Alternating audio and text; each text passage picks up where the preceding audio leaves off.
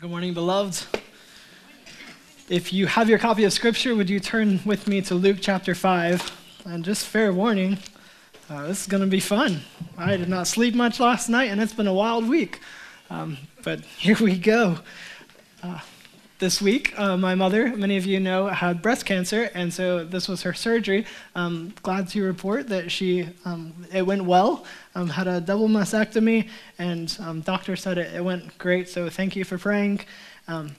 But uh, I, I walk in. I spent the day with my dad there, and so she finally comes out, and like there's all kinds of rules still about how many people can be there. So he's in one room, and I'm coming from another entrance to the hospital, and we, we both get there and everything. And so um, she's waking up from anesthesia and all this stuff. She's made it to her assigned room for the night and everything.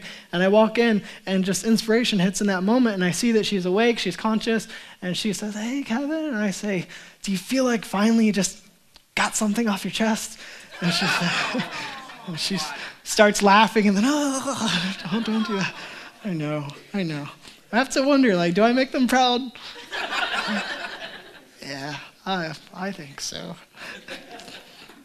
In the 1980s, Lonnie Johnson, a black NASA scientist, uh, he's working on a jet pump he's trying to create something, and, and he shoots a stream of water across the room, and it's like really impressive. And so inspiration hits, and he builds a water gun.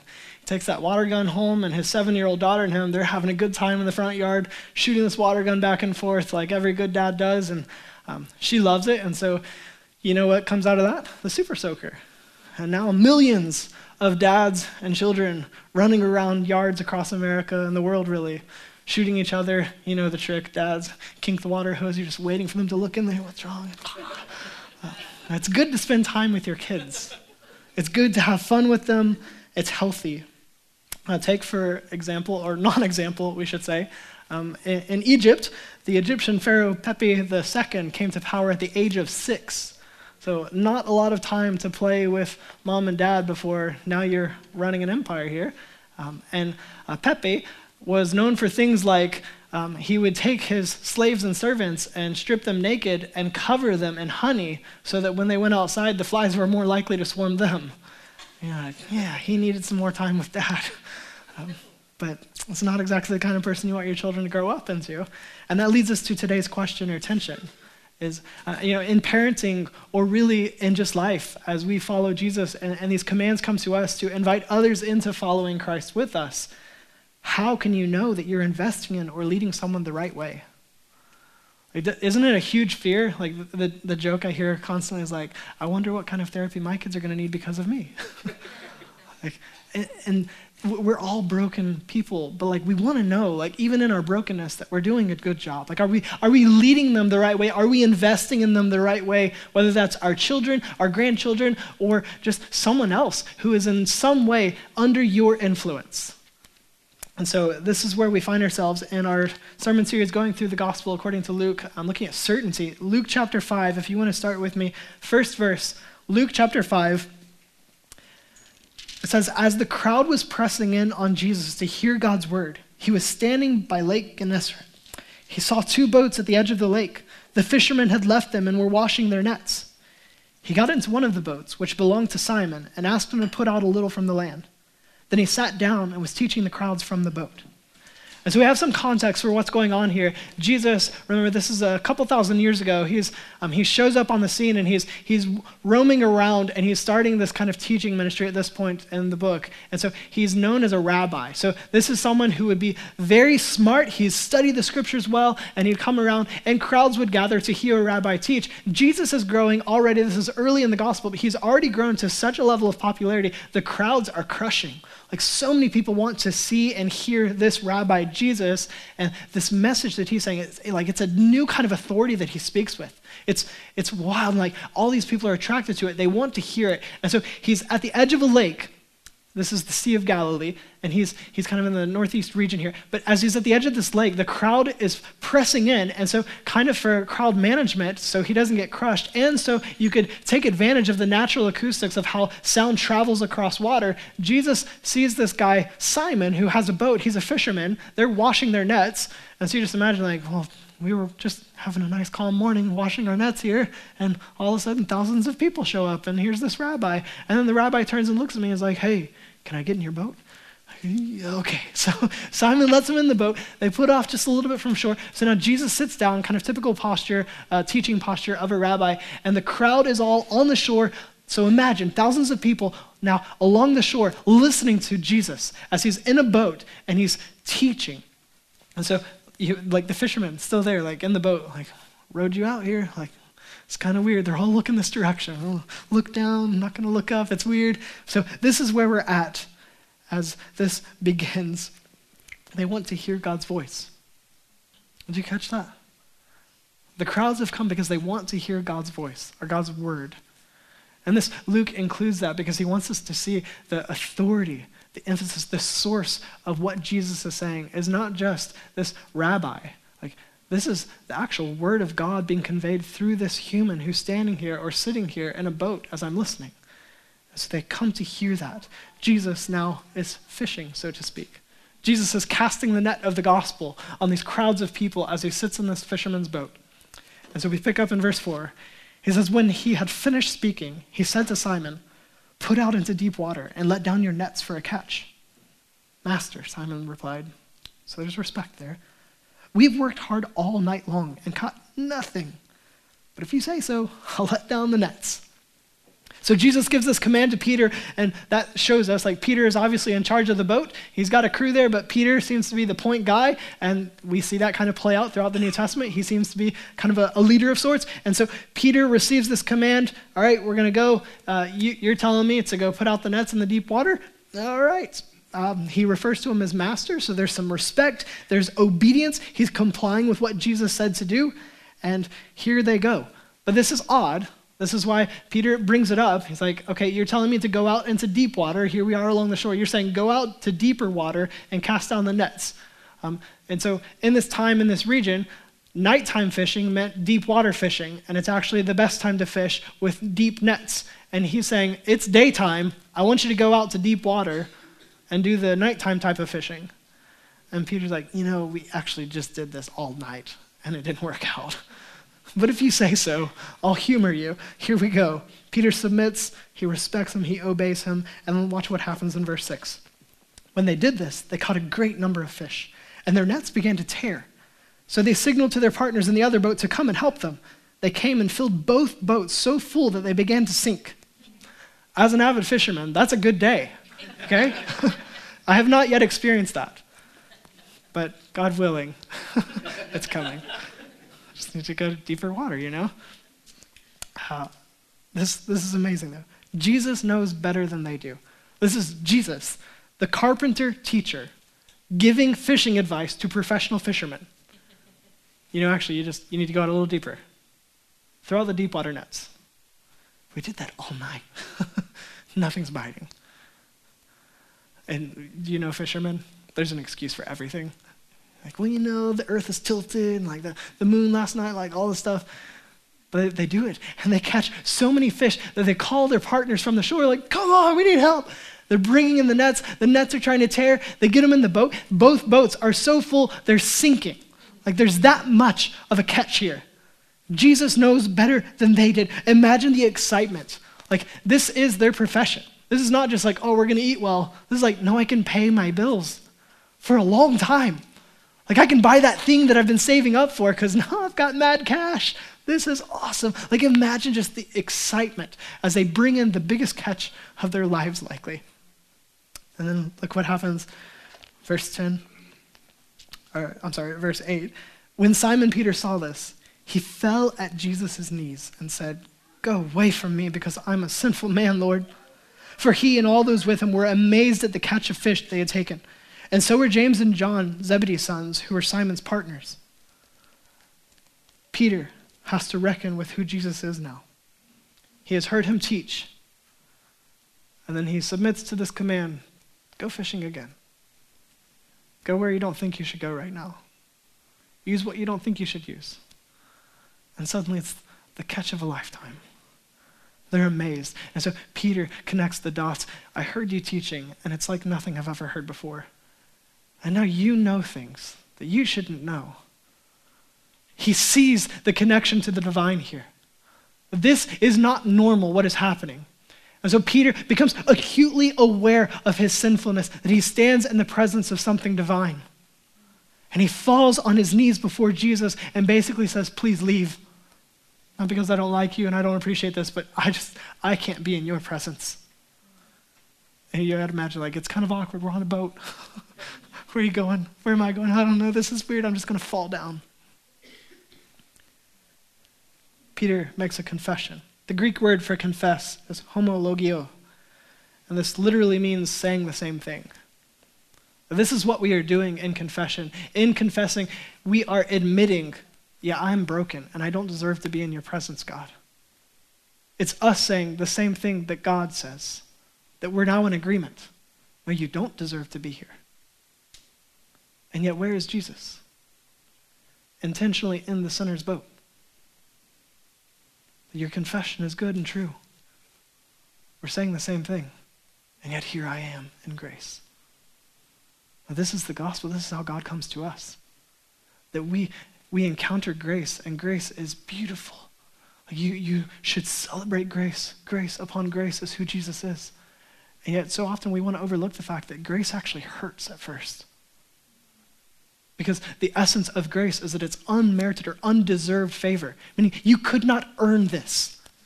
Which means you have to come to grips with the reality that we are broken and we cannot save ourselves. And yet, grace says, That is true. I'm so glad that you've come to that awareness and you've confessed it. Now know that I love you despite that. I'm still here. I'm still in the boat with you. This is Peter also transitioning from the respectful master to now he calls him Lord. That this shift takes place. This is a rightful fear and an amazement. And we look at the second part of verse 10. He says, Don't be afraid. Jesus told Simon. From now on, you will be catching people. You thought you were a fisherman, huh? Didn't do so good last night. Watch this. Oh, you think that's amazing? No, don't be afraid. You want me to leave? No, no, no, no, no. I have another purpose for you. Now you're going to be go- going around and you're going to be catching people. You're going to be catching people. In contrast to Peter's request for Jesus to leave, he now invites the sinner into this great redemptive work. You're actually going to go do what I'm doing. You're going to invite people into everlasting life, into full freedom, forgiveness. This is what you get to do now. And Jesus uses this metaphor of fishing intentionally. Things are about to get wild. It's okay. So they're using nets. Uh, we don't use nets because that's silly. We use casting rods. But here's the thing um, fishermen have to use appropriate bait and technique, or you don't catch anything. So, you know, the whole idea of catching fish is catching fish. And so, catching means you've, like, you've got them. They're trapped. They're not going to escape. And so, as I start to think last night, looking around my garage, what's really good at catching, like holding things together? Zip ties. Have you considered zip ties lately? I consider them all the time. They're amazing. They help me do so many things. Like they will hold things together that don't want to be held together. And so I've got some zip ties here on the end of my rod and line here. And so, you know, I can go fishing. Oh, I was aiming for you, man. Oh, What's the problem? Do zip ties catch fish? No. But there's another problem. Am I fishing where there are any fish? No. And so here's the thing Jesus is saying, You're going to go catch people. And then we receive the same instructions to go, make disciples of all the nations, raise up your children to know the Lord. What is the action in there? You go. But too often we want to fish here. This is just a pet peeve of mine, and it's not always wrong to pray this, but be careful when you pray, God, would you make an opportunity for me? Like the whole like, God, would you open up some doors for me to share the gospel? The command was go. Love him so much. See the love of God for you so much that like we naturally talk about the things we love We do this naturally. And so the fish aren't there, the fish won't bite. You go to the fish. You have to go where the fish are. So go, be intentional, be intentional about how you disciple, how you pursue others, whether it's your children your coworkers, your teammates, whoever it is. And the end of that is all the nations of the world. We go to the ends of the earth. We invite everyone into following Jesus. We go fishing for men like Jesus told Peter, now you're going to go catch people. But you got to go where people are. And we can't be this kind of inbred, just inwardly focused church. We have to look out and see, like, this is beautiful. We love this. This is sacred. We're family. But this family does not terminate here. We're a family that invites everyone else into the family. And so we go and invite others in. But then, okay, fish are there. I throw the zip ties at them. Do they want to eat a zip tie? No. You got to fish with the right bait. If you're not fishing with the right bait, the fish have no interest in it. You're just disrupting them. what is that? Zip tie.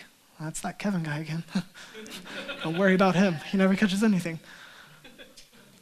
You got to fish with the right bait. What's the right bait in this metaphor that Jesus is giving us? What do you fish with? It's the gospel. It's always the gospel.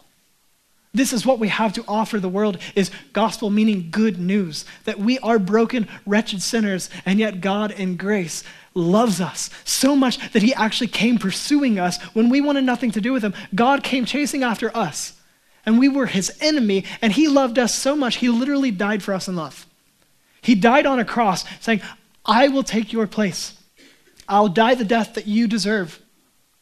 And then he rose again victorious over sin and death, saying, Just believe me, follow me. This is the beauty of the gospel. This is what makes it good news, is you and I could never earn God's favor, and yet he gives it freely.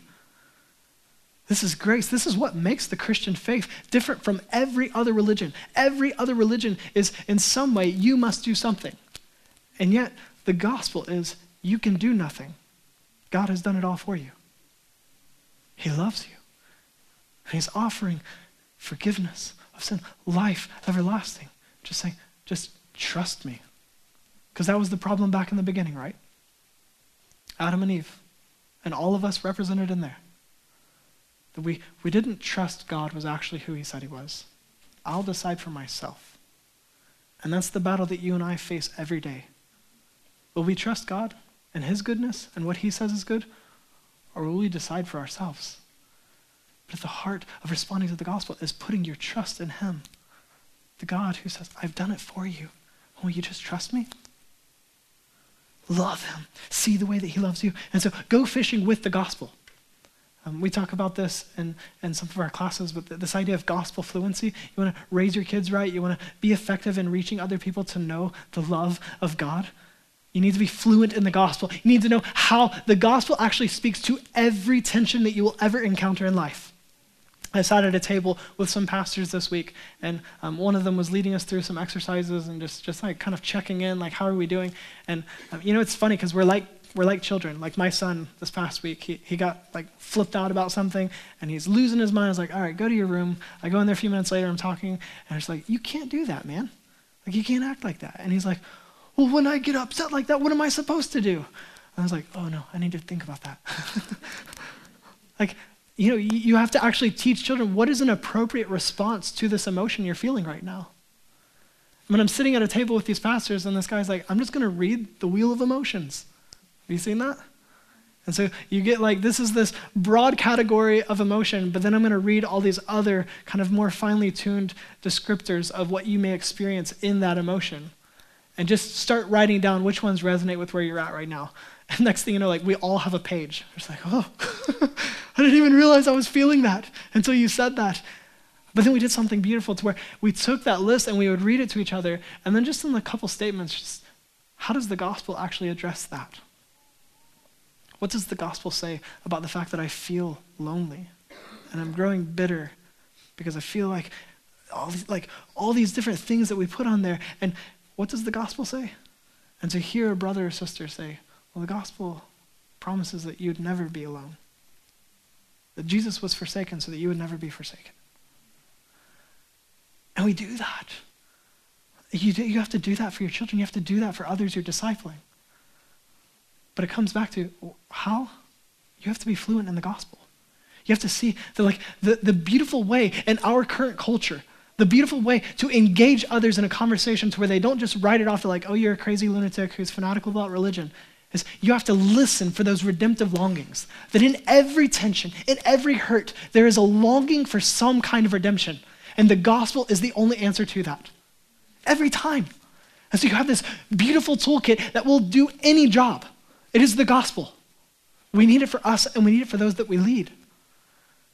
So don't fish with silly zip ties. Fish with the gospel. Take the gospel. Go with the gospel and let it be the gospel that you cast out. Not a bunch of rules or expectations of behavior or anything. That is nonsense. All of that has proven over and over again we cannot do it. We can't measure up. But there's good news, there's grace. We must be fluent in the gospel. And that sounds wonderful. You know, JFK, he had a plaque on his desk. It was a gift from Admiral Rickover. Um, and this admiral would give this to anyone who stepped into a really high level of leadership around him or under him. And, and this is what the plaque, it's, a, it's actually a quote from a Breton fisherman's prayer. It says, O God, thy sea is so great, and my boat is so small. Just this idea, hey, you're, you're getting into some high responsibility here, a lot of authority, but let's not lose perspective. Your boat's so small in the midst of this vast sea. And we feel that, right? Parents, you feel that? Like, how can I ever do this right? it's so overwhelming. The call to disciple others can feel overwhelming. We can feel so inadequate. But look at what happens in verse 11. It says, Then they brought the boats to land, left everything, and followed him. That's how. This is how you can do this. Just like they left everything and followed him. Why would they do that? Because they saw the worth of him. They saw the power of him. They saw the provision of Christ. Look what just happened in the boat. we can leave everything. Because if we've got him, we have everything we need. Darrell Bock, he's a commentator, he, he says this. He says, At the height of surely one of their greatest catches, certainly the most memorable one, they leave their profession behind. Could you imagine that? Your best day on the job in your career. And you end the day saying, Yeah, I'm going to leave all that. Doesn't even compare. The most important thing in leading others to follow Jesus is following Jesus yourself. You want to be a good parent, you want to disciple others well, it really comes down to can you follow Jesus well? You must know him personally. You must see this is the God who invites us into communion with him. Jesus, before he ascends, gives this promise I'll be with you. I'll be with you. With all of that authority that's been given to me, all of it in heaven and earth, I'm with you, even to the end of the age. The Spirit of God is with us for us to today enjoy his presence, today to rely on his power, his strength, his direction. Today, you can follow him. You can sit at the feet of Jesus, just like Jesus falling to his, or Peter falling to his knees before Jesus. We can do that today, to be in the presence of God. This is the kind of love that we have for God. When we see his love for us, it's unsurpassed. There's nothing better. And just practically to speak to some of our fears, I say our fears, you can follow Jesus personally because Jesus knows. Jesus knew where the fish were when the professional fishermen did not. Jesus knew who Simon was when Simon wasn't even really sure of who Simon was. Jesus knows who you are. He knows you. And yet, here's the beautiful thing He chose you. Just like He chose to get in that boat with Simon, He chose you, believer, to inherit eternal life. That Ephesians 1 talks about how He, he chose us in Him before the foundation of the world. He loves us. He set his seal on us. He chose you. That is amazing. And parents, he chose you to be the parent of that child or those children. Isn't it so beautiful to know that God chose me to parent Leland and Elena? So every day when I feel like, man, I really just jacked that up, to think, but you chose me to be here. And now the beauty of this opportunity is what do I have to offer? Nothing.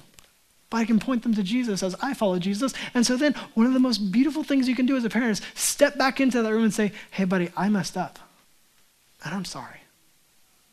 You know, we all make mistakes, but isn't it so cool that God still loves us? And He has grace for us. And you can disciple them in taking that moment that looks like you took something beautiful and you made it horrific. And yet now, as you run back to the gospel, and you say, well, actually, just, just follow me back to Jesus. And what I made ugly, I just made beautiful again. Because it's all about Him, not us. And then He empowers. Jesus enabled the disciples and us to do what they could not and what we could not on our own. You remember that promise before He ascended? I'm with you, I'm with you, and I have all the power. So go. Go. So you're going where the fish are, you're going where the people are, and you're preaching the gospel, you're casting the right bait.